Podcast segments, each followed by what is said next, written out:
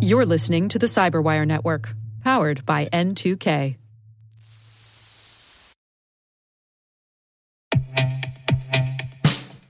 And now, a message from Cyberbit. Mastering cybersecurity is like mastering a sport. You build muscle memory through rigorous practice, then you train as a team to foster cohesion while operating under pressure. Like athletes, cybersecurity professionals thrive on hands on simulation.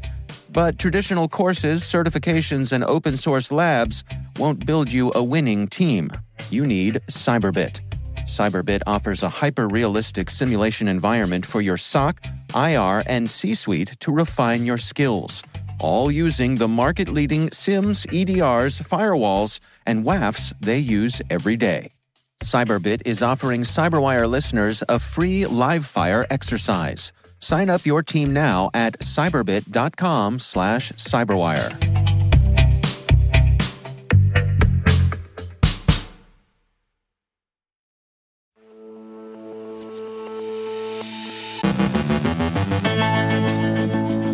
The U.S. continues to count the cost of the SVR's successful cyber espionage campaign, attribution, and why it's the TTPs and not the org chart that matters.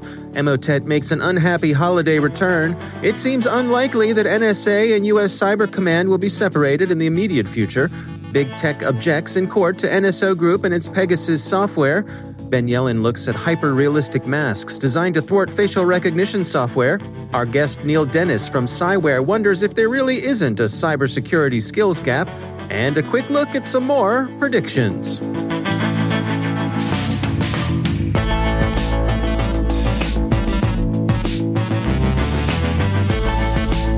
From the Cyberwire studios at Data Tribe, I'm Dave Bittner with your Cyberwire summary for Tuesday, December 22nd, 2020.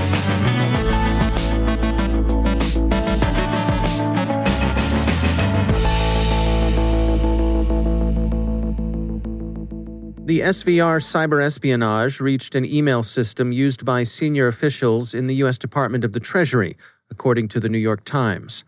The compromise may not have reached classified networks, and the Treasury Secretary's email is still thought to have gone uncompromised. Microsoft, and not any federal agency, detected the intrusion and warned Treasury. While SolarWinds has attracted most of the odium surrounding the incident, and while the company's Orion platform has clearly been exploited in a software supply chain compromise, Dark Reading reminds its readers that other avenues of approach through federated authentication systems were also used by the SVR. Some reports suggest that the SVR engaged in some cross agency collaboration with the FSB, the other KGB descendant in the Russian intelligence community, but the situation remains under investigation.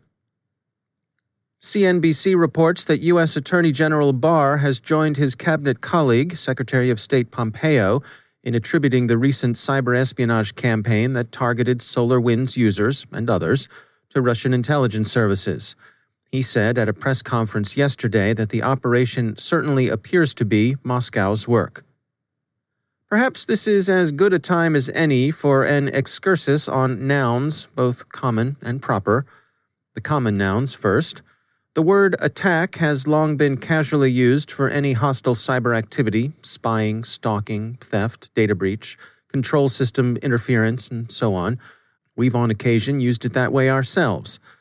But the Russian cyber espionage campaign the U.S. is now glumly trying to contain, explain, and mop up has prompted a number of writers to call for more precision and circumspection on calling something an attack after all, espionage attempts, whether successful or unsuccessful, aren't usually called or even thought of as attacks, although they're clearly unwelcome and usually unfriendly. Similarly, disinformation of certain kinds, when it involves denunciation, for example, might be called an attack, but that's pretty clearly metaphorical. In any case, the current activity that's collected against the U.S. government by exploiting the SolarWinds software supply chain and probably other federated authentication systems, has been widely referred to as an attack. However, it's also prompted calls for various forms of retaliation, which has led some to suggest that attack be reserved for activity that's clearly destructive, or at least disruptive and disruptive in a kinetic sense. While the SVR operation against the U.S. was clearly very serious, indeed, no one probably is yet sure how serious it will turn out to be, it also doesn't seem to amount to an act of war. Not the usual espionage, maybe, but the response won't be and shouldn't be Rangers, Marines, and Tomahawks. And now for the proper names. There appears to have been more than one SVR unit involved in the family of cyber espionage activities currently gumming up U.S. networks. A great deal of the coverage, however, has attributed all of it to APT 29, that is, Cozy Bear. A number of threat intelligence types have objected to this. APT 29 is a particular unit of the SVR, or perhaps even better, a specific operational style of the SVR. It's not, properly speaking, an organizational alias of the whole Russian Foreign Intelligence Service. This may seem pedantic, so much inside baseball if baseball were played in Yasenevo, or at the aquarium, or around the Lubyanka. Who cares which numbered department of what chief directorate did it? Let the department heads save that for their annual reviews. Actually, however, it does matter. Defenders aren't so much interested in who the bad actors are, they're interested in what they do. Different threat groups use different TTPs, tactics, techniques, and procedures, and the names are keyed to those. Who done it is important, as they say, only if you carry a gun and wear a badge, or, of course, if you're a journalist. So the operation that now requires the U.S. government to demerd its networks isn't all down to APT 29 a point made by people at Dragos and Domain Tools to take just two companies who work in this space. So it's the TTPs, not the org charts, that matter to the typical defender. Now hold on just a minute, Cyberwire, you'll say. You're one of the worst offenders with your liking for those animal names that people at CrowdStrike, among others, like to apply. What's up with that? It's always bears this and pandas that with you guys. What you say is profoundly true and we asked our editor for an explanation. He argues that the InfoWar value of cute animal names outweighs any potential loss of clarity with respect to TTPs. The Russians absolutely hate, hate being patronized as cuddly and adorable, and he points out that we've generally respected the naming conventions. If Cozy Bear was there, then they were there, and that doesn't exclude any other bears. But here's our way going forward of having our precision and eating the cuteness too. Henceforth, we'll call any Russian threat actor Huggy Bear, which one of our stringers says is the only name her husband can remember anyway. We're open to suggestions on the rest of the familiar four. Pixie Panda seems like a good one for China, provisionally. Iran? How about Karen Kitten? And we draw a blank on North Korea. We have no idea what counts as cuteness there so send in your suggestions. Mopping up after the SVR's cyber espionage campaign will be arduous. Security Week quotes Bruce Schneier to the effect that the only way to ensure a network is secure after this kind of breach is to burn it down to the ground and rebuild it. Proofpoint yesterday tweeted that Emotet has returned, evidently in time to catch the tail end of the holiday shopping season the gang has gone quiet for a short time before the holidays, but is now back in action. Proofpoint says they're seeing 100,000 plus messages in English, German, Spanish, Italian, and more. Lures use thread hijacking with word attachments, password protected zips, and URLs. It's now thought unlikely, the Washington Post reports, that the long contemplated suddenly invoked separation of U.S. Cyber Command from NSA will happen during the current administration's tenure. Microsoft complained last week that companies like NSO Group amounted to the 21st century equivalents of mercenaries. Yesterday, Redmond put its lawyers where its mouth is. Microsoft, Google, Cisco, and Dell have joined Facebook's lawsuit against NSO Group, Reuters says. The companies filed an amicus brief with the U.S. Ninth Circuit yesterday. Before we close out the news, it's time for a quick review of the predictions we're seeing. Essentially, everyone sees ransomware and remote work as trending up during 2021. What about cybersecurity firms considered as investments? Barron's says Cozy Bear's quiet, recently discovered but months long romp through the U.S. government and corporate networks has already led to a market scramble for cybersecurity plays. Market Insider reports that Wedbush is very bullish about the sector's 2021 prospects, expecting a general 20% increase in security spending to drive a perfect storm of demand that will be reflected in significant increases in the sector's valuations. Crunchbase thinks so too. Quote, the cybersecurity market retained investor interest in 2020, and many in the sector expect next year to be no different. And how have past predictions fared? Security Week looks back a decade at their optimist cybercrime predictions for 2011. The author thinks they were, in general, pretty well borne out. First, awareness is rising. Well, that's been true, and some of that awareness has prompted better security. Quote, Cybersecurity budgets grow year over year, and the conversation today is about the need of having CISOs and CIOs as board members which would have seemed in 2010 as science fiction. And there's been a rise in understanding of the attack surface the Internet of Things presents. Greater awareness also seems responsible for the eclipse of hacktivism. It's been a long time since Anonymous, to take one prominent example, has been relevant. Next up, law enforcement is getting better, Better, of course, doesn't mean infallible, but it's difficult not to appreciate the growth in the attention, capabilities, and resources law enforcement agencies have devoted to investigating, stopping, and prosecuting cybercrime.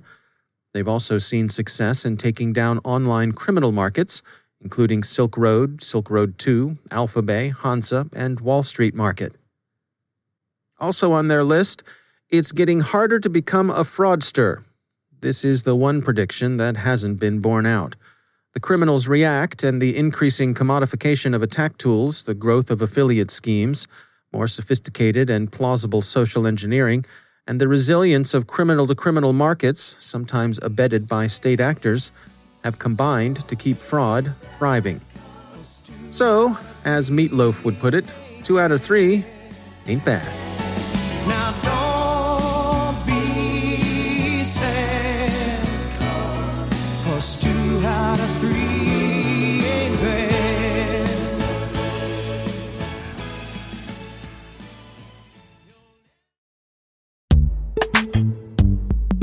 Every day, your IAM tech debt grows. Your multi generational services struggle to work together.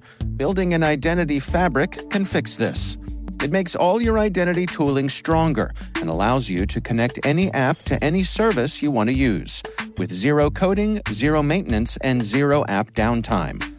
Strata's identity orchestration platform separates the identity logic from your applications so you can optimize existing IAM tools and manage them in a single control plane. Now, every vendor, standard, and architecture work together. In short, building your identity fabric means you can secure your non standard apps keep your complex access policies, retire outdated IDPs, and modernize in record time. So build your fabric with Strata Identity and get rid of tech debt for good. Visit strata.io slash cyberwire, share your identity priorities, and receive a pair of AirPods Pro. Offer valid for organizations over 5,000 employees. Connect today at strata.io slash cyberwire.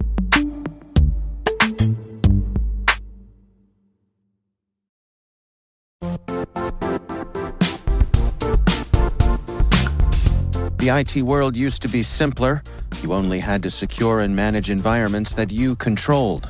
Then came new technologies and new ways to work.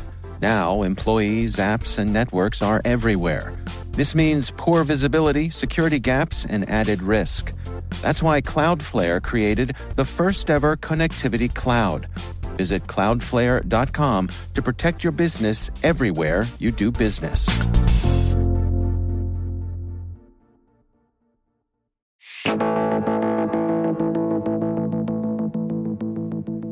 Many lists of predictions for the coming year include the cybersecurity skills gap as a continuing issue for the industry. But is it?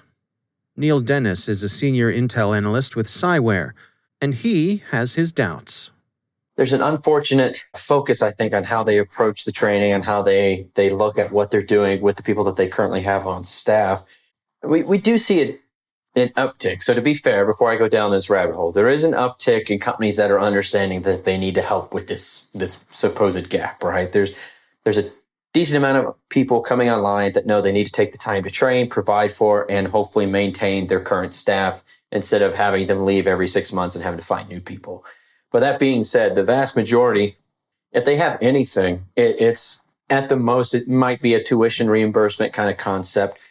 And it doesn't really give that, that person who's spending 45 plus, maybe 60 hours a week in that security environment already overworked. It doesn't provide for them with the actual support to go out and take advantage of that fund, right? They make them take their own time off. They make them, you know, under the old auspice, if you really want to do it, you'll show interest in it and, and utilize your own personal time to make yourself better for the company. And maybe 15, 20 years ago, that was a good way to do it. But with how exhausting and how overworked these people are to begin with, those two weeks of PTO they might get are going to be spent on actual PTO. You know, only only a very small group of people are going to go home after being burnt out all day and pick up a computer and go read on how to be better at that role. Um, it's just a lot of people get in, especially in a SOC environment. They see it, they want to be done with it when they go home, play some video games, maybe have too mm. many things to drink and be done. um, what about um, sort of looking within? You know, that you might have folks in other areas of your company who already know the company culture, they may know all the players. Uh, it seems to me like they'd be good candidates to cross train and, and uh, you could get them up to speed maybe quickly. Oh, definitely. And we kind of see this a little bit with uh, like IT staff, like the actual cable pullers and the install guys who come to your, you know, put your desktop in and run cables and do the network engineering stuff. We do kind of see a little bit of that where those individuals kind of try to cross train in. Uh, some companies support that to varying degrees, but from a cultural perspective, that that's a great point. There, there's an unintentional barrier, I think, um, around perception that cybersecurity as a whole is something hard to get into, and in reality, the right persona and it doesn't take a whole lot for a couple of grand that the company could put out there for someone to go get something as basic as like security plus and for a couple of grand in a week you could take someone who was sitting in accounting and have them now be able to come in in a kind of junior slash almost intern perception role into the cybersecurity org. And as long as you continue to invest in that person and pay attention to the fact that they're new, they're going to need some coaching, some couching in through all this stuff. You can have some really good homegrown people in your org come over to the cybersecurity side of the house. But you have to break down those barriers to entry. You have to break down the walls and the perception that this is hard to do and, and just, you know, put a couple of bucks out there on the table and help motivate your team to do this. That's Neil Dennis from Cyware.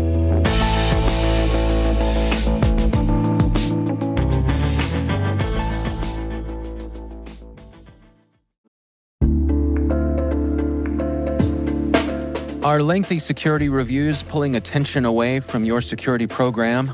With the largest network of trust centers, Vanta can help you streamline security reviews to win customer trust, save time, and close deals fast. Proactively demonstrate security by showcasing key resources like your SOC 2 or ISO 27001 and provide real time evidence for passing controls. And when a security questionnaire is required, Vanta takes the first pass for you. Visit vanta.com slash cyber to take a self-serve tour. That's vanta.com slash cyber.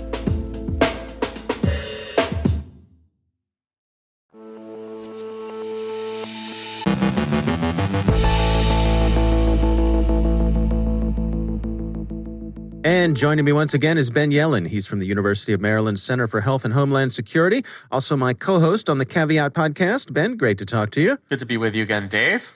Uh, this is an interesting one uh, from Reuters, and um, the title of the article is Wearing Someone Else's Face Hyper Realistic Masks to Go on Sale in Japan. Of course. Describe to us what's going on here. So, first of all, uh, you have to, every, anybody listening to this has to actually go to the article and see the pictures here. Yeah. Um, these masks are incredibly creepy in how realistic they are uh, in terms of portraying somebody else's face. Uh, mm-hmm. So this is just kind of a, a, entrepreneur, owner of a mask shop. Um, his name is Shuhei Okawara, uh, and he is crafting masks that are based off real persons' faces. Um, Yeah. They're intended to provide the same sort of protection as a standard mask uh, to protect against uh, COVID. It's uh, you know quite a addition to the type of mask entre- entrepreneurship that we've seen over the past nine months.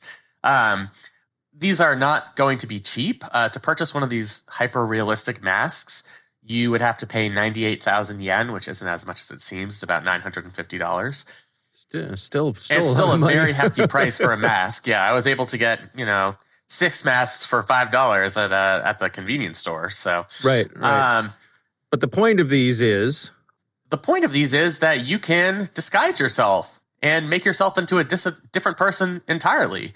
Uh, Right. And that's why the demand for these masks so far has been surprisingly strong. Uh, what's interesting in our context is how would this work with something like facial recognition? What I Right. want to know is is Mr. Okawara good enough at crafting these masks that it could trick a facial recognition system? Uh, having seen these pictures, my prediction is yes, he probably could. Um, but I, I am not entirely sure about that. Yeah, yeah. I mean, these are so. So what he did was he uh, he chose a model and he paid the model to use their likeness to make the, these hype this hyper realistic mask, and now he's made several different versions uh, since his initial one. Um, so the interesting thing here is if I'm walking down the street and I have this mask on that, as we say, is a hyper realistic version of that model, am I going to get tagged as that person while I'm walking down the street? Is it is it is it realistic enough? And boy, it's hard to think that it's not. Yeah, I mean, it's one of those things where you have to see it to believe it. But if you look at the pictures, I mean, just the finite details in terms of like uh, facial marks, freckles, like uh, the sculpting and shape of the eyebrows and the nose, like Right. it's it's something that is, you know, to be honest, going to give me nightmares in terms of how realistic it is. But but you know what? I mean, you and I have talked about this on, on caveat and maybe here, and this was certainly in the pre-pandemic days about whether or not it's legal to simply walk down the street wearing a mask or not. And it's not always so pre-COVID. It was not always legal to walk down the street wearing a mask to hide your identity. No, it's not. I mean, I don't think this is something where there's a. It's not going to be a broad problem because, uh, you know, even in Japan, we're still talking about a limited number of these masks that are getting sold, although demand is particularly high. Um, Right. So, but yeah, there are some uh, regulations uh, and laws about concealing yourself in public. Um, I'm curious as to as facial recognition develops and becomes more accurate, whether we're going to have laws that prevent this type of behavior, where the purpose of uh, a face covering is to disguise your facial features to evade detection from a facial recognition system. So you'd have to add sort of a uh, criminal intent requirement to that type of statute where you are actually purposefully changing the contours of your face to avoid detection. Um, and maybe this is kind of the first salvo in in that battle.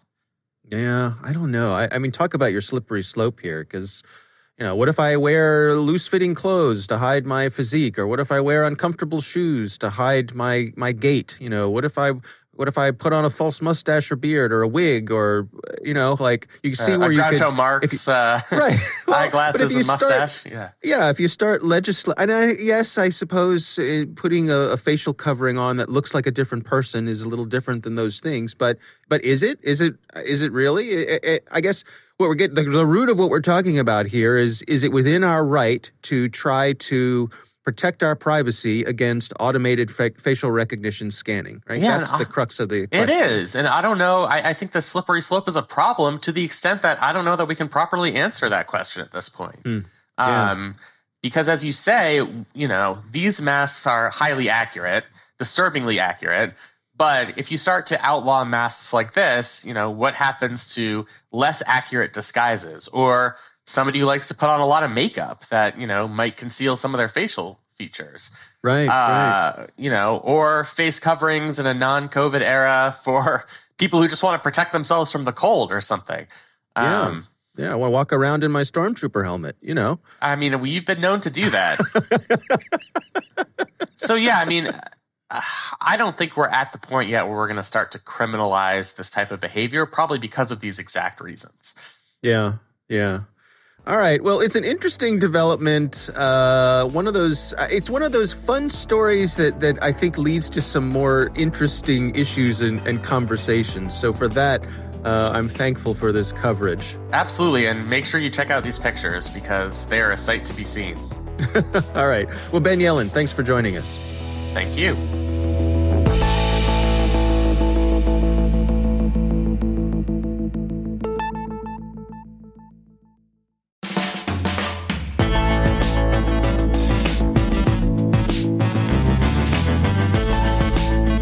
And that's the Cyberwire. For links to all of today's stories, check out our daily briefing at thecyberwire.com. And for professionals and cybersecurity leaders who want to stay abreast of this rapidly evolving field, sign up for Cyberwire Pro. Save you time and keep you informed. Don't delay and buy today. Listen for us on your Alexa smart speaker, too. The Cyberwire podcast is proudly produced in Maryland out of the startup studios of Data Tribe, where they're co building the next generation of cybersecurity teams and technologies. Our amazing Cyberwire team is Elliot Peltzman, Puru Prakash, Stefan Vaziri, Kelsey Bond, Tim Nodar, Joe Carrigan, Carol Theriault, Ben Yelin, Nick Veliky, Gina Johnson, Bennett Moe, Chris Russell, John Petrick, Jennifer Eiben, Rick Howard, Peter Kilpe, and I'm Dave Bittner. Thanks for listening. We'll see you back here tomorrow.